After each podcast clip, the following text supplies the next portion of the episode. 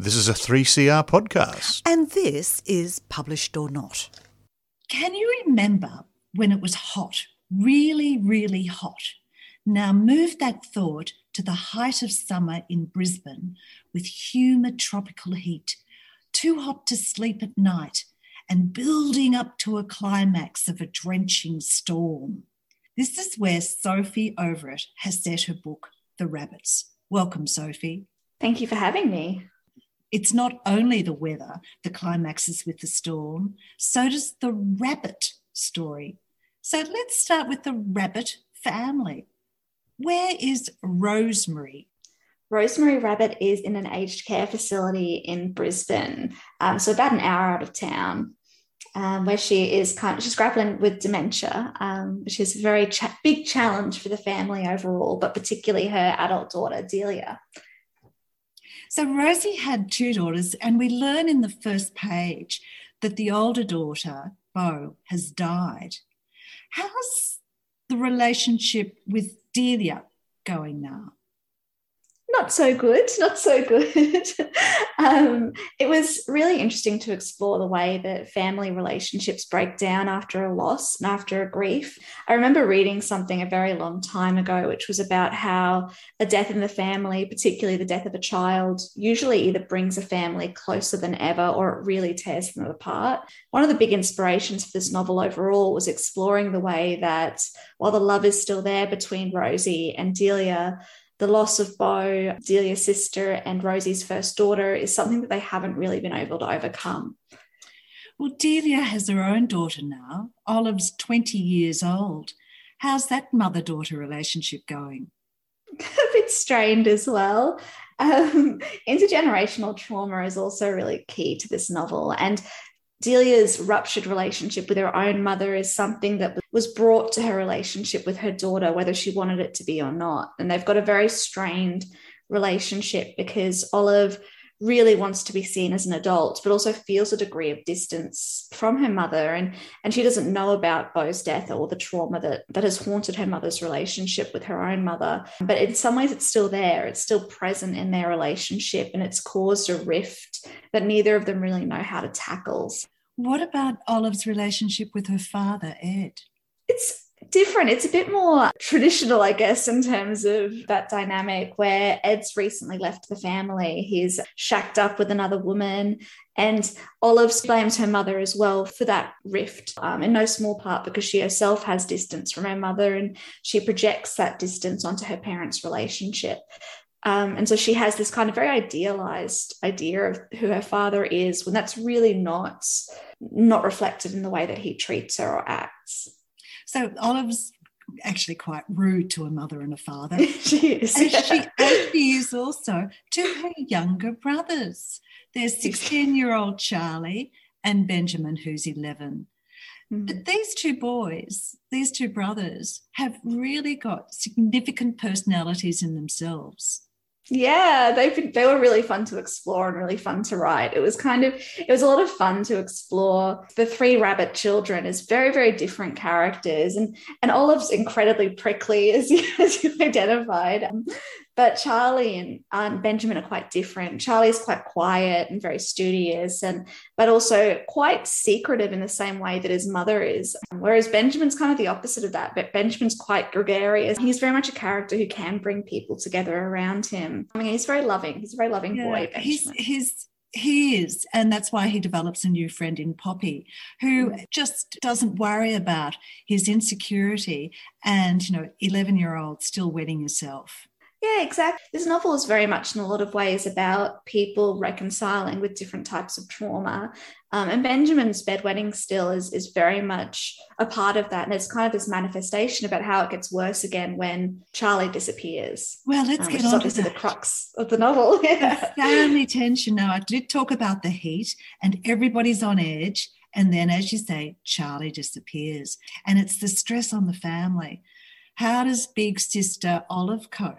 Not well. She she kind of spirals out. She's already she's a very lost character generally and someone who's really struggling at that point between adolescence and adulthood and and trying to figure out who she is and and to suddenly then become the person with the missing brother. And not only the missing brother but charlie who she believes is kind of everyone's favorite in the family. He's the one that everyone feels the deeper connection to, who's easier, I think, to deal with he's not lashing out at people. He's not aggressive with people in the way that Olive is, and he's not kind of clingy like Benjamin is. He's just kind of present usually. Mm-hmm. So to have him removed from the story sees a lot of these characters spiraling in different ways, but Olive perhaps the most clearly um, as she kind of starts to party a lot more. She throws herself into relationships that maybe aren't good for her or actually where she wants to be and and she does all of that without connecting with people, which is actually really what she wants. She wants that connection and she wants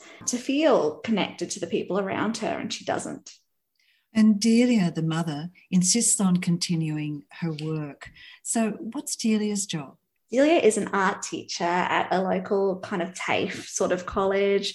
And she's also an artist, but she hasn't been practicing art for many years at this point. And Griff, Griff is one of her students, and he's been a student for a couple of years. And they have recently, a few months before the start of the novels, started having an affair. Um, so from page 12. Griff is sprawled on the floor beside her desk, naked except for a pair of gaudy orange socks. His tattoos creep up his side and across his shoulders like moss on some age old statue. His sketchbook is open in his lap, a gnawed pencil in his mouth like a bad habit, like he isn't one of hers. There are flecks of black paint caught in the grooves between his teeth from where he'd mangled the tool with his mouth. And God, she hates that she likes the picture. Oh, yes, yes. So I must say that Griff is just a little bit older than Olive, the daughter. There is a lot to be said about this relationship. In the rabbit household, there's a storage cupboard and along with the moths, there are baby clothes and photographs. And as she said, Delia finds her painting easel at the back and starts painting again. What's the subject that she paints over and over again? She paints Charlie, her missing son. Um, but then as the story goes on, she starts painting someone else too, um, which is her sister Bo. Well, yes, amongst the photos, it's mm. Olive who finds a photo of someone she's never heard of, and it's Bo. So, why hasn't Delia told her children that she had a sister? I think a lot of it's the fact that Delia just hasn't reconciled with with losing Bo in the first place. It's in so many ways, Bo feels like this grenade that's still live. You know, she's there in the story, and it's there's no sort of sense of closure because they don't know what happened to Bo. They know that she was found dead in, in a creek bed.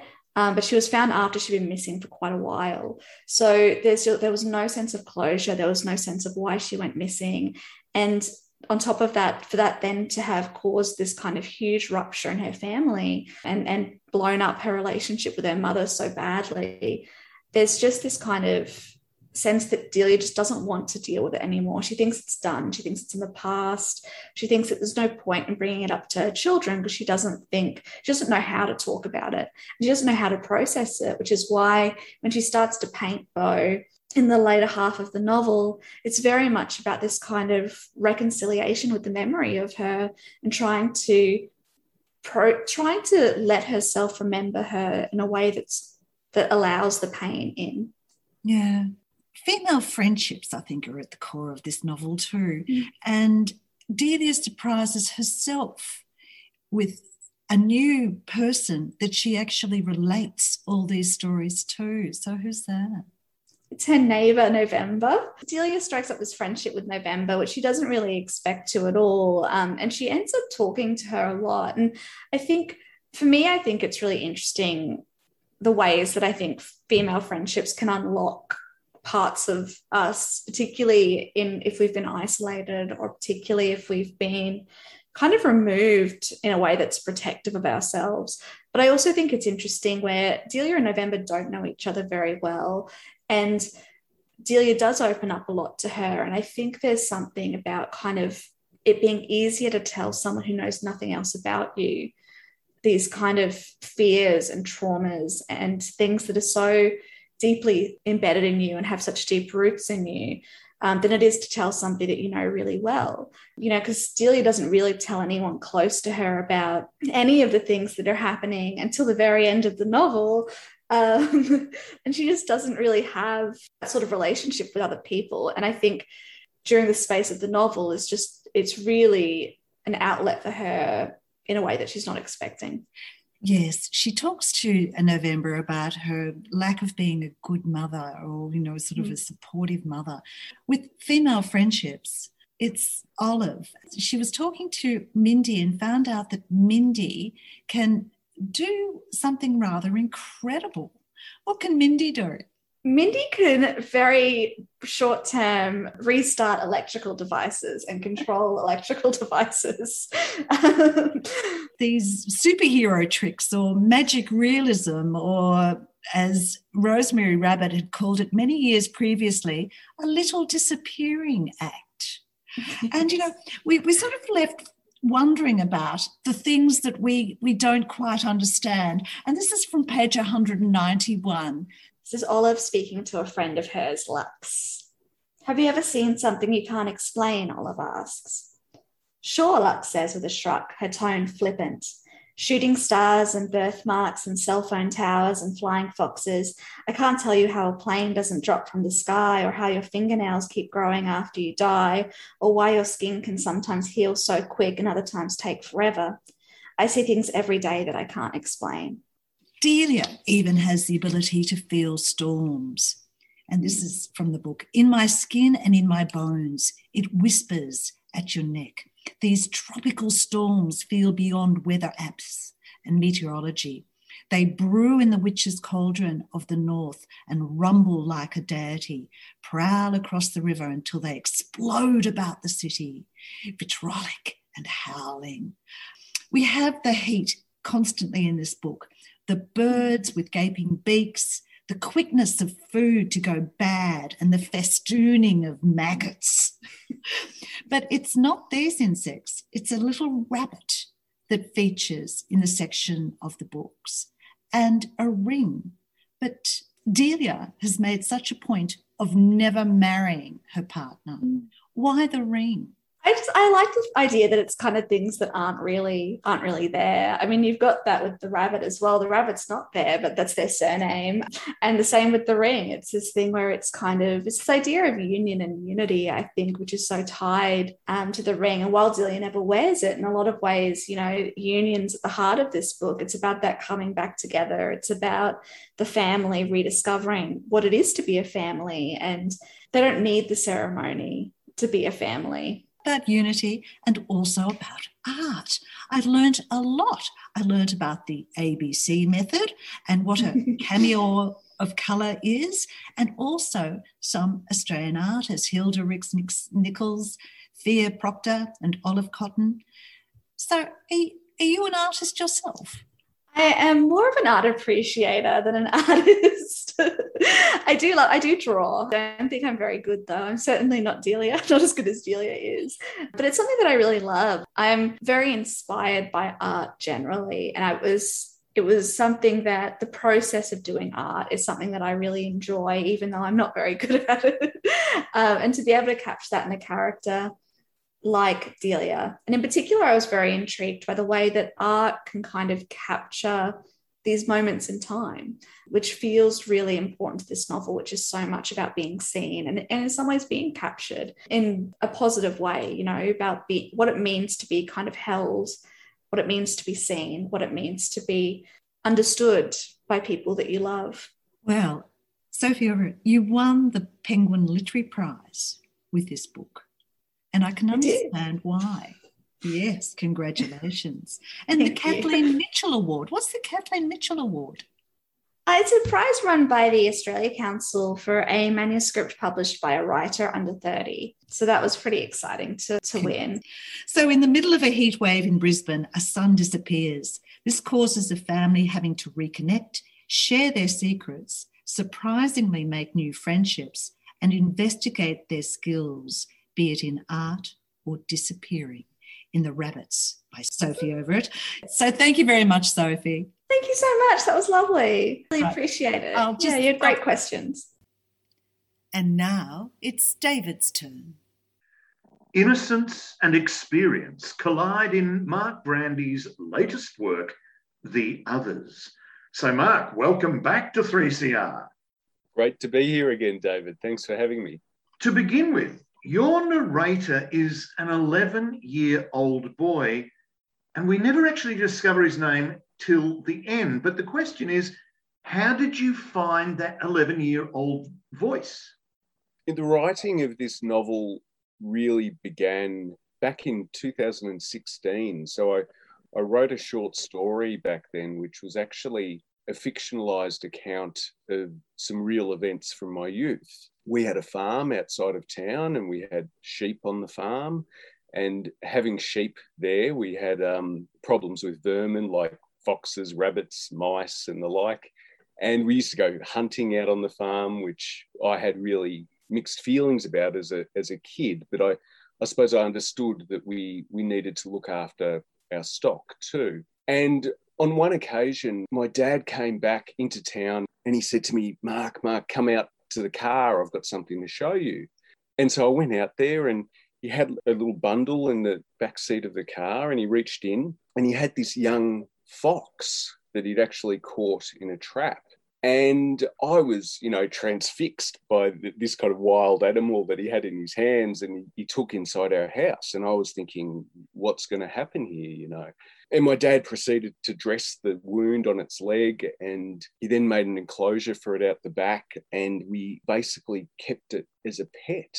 And I won't give away what happens in that story because it's kind of pivotal to the broader novel as well. But I had real intrigue about that moment in my life because it was one of my, my first insights into really some of the complexities of adulthood and of parenthood. And it was that same kind of intrigue that took me back to that young voice. And that's really where the writing of the others began. But that's one of the puzzling aspects of this book because that story makes its way into the novel, but you wonder why this boy's father actually does that.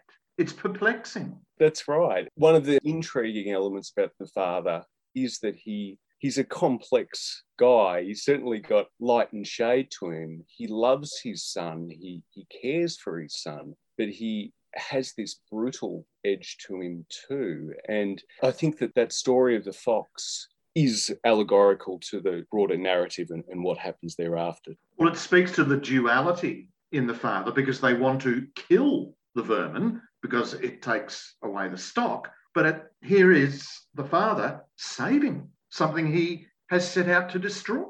That's right. And you know, I it's funny when I've been out talking about this book, less people think that Jacob is me, and that's certainly not the case. Because if I look deeply into what inspired me to write this story, I think it's probably got deeper roots in my father's relationship with his father, because my dad grew up during the Second World War in Italy. That they lived on a very remote property in north central Italy in a stone house out in the middle of nowhere and my dad was the second eldest of, of seven children and, that, and they lived a what was really a subsistence kind of existence you know they had no running water they had no electricity or anything like that and on top of that my grandfather was quite a brutal guy. He was violent toward his kids toward um, my grandmother a womanizer a drunk.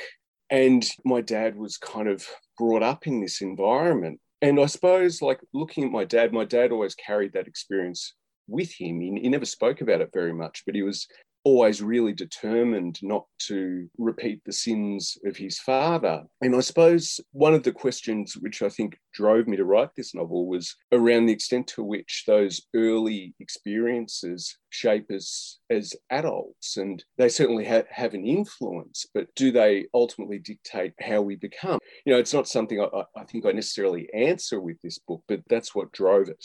Well, there are then connections with what you are saying now, because Jacob and his father almost live in what seems like a post apocalyptic world. They are isolated.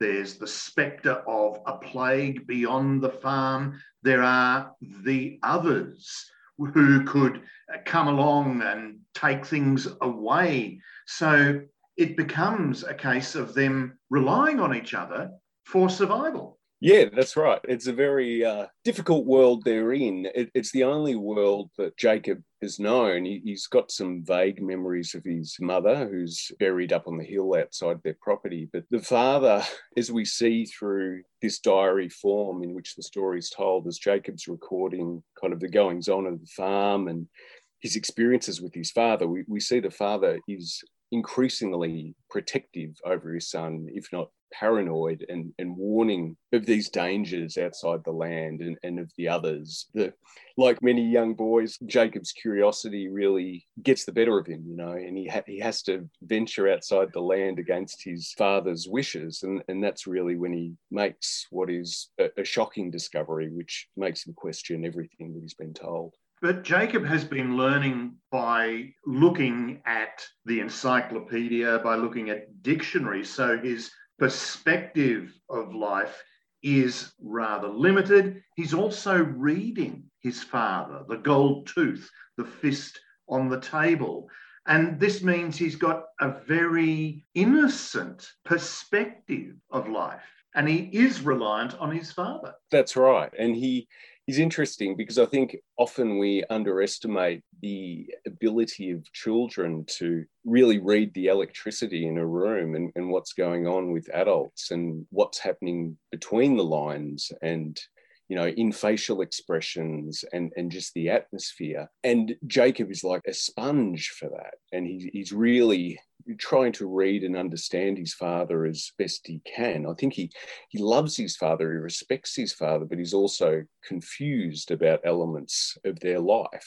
And I suppose the use of the encyclopedias, of the dictionary to to kind of give some meaning to what he's experiencing. And he's trying to come to grips with it. But even those, you know, have their limitations, which which he discovers. But there are also things that go beyond that learning because when some of the lambs die, uh, Jacob virtually ritualizes or performs a ceremony for them. And that's almost beyond what his father had taught him. Yeah, that's all right. Well, I suppose he's searching for meaning and he's searching for understanding of what death means and what life means. And he's experiencing that on the farm. He's seeing that in the animals that he loves he asks his father at various times, you know, what happens when you die? Um, and the father tries to explain that, you know, sometimes there's a priest, sometimes there's a church, and they say prayers, and, you know, but it doesn't really change anything. But I think that Jacob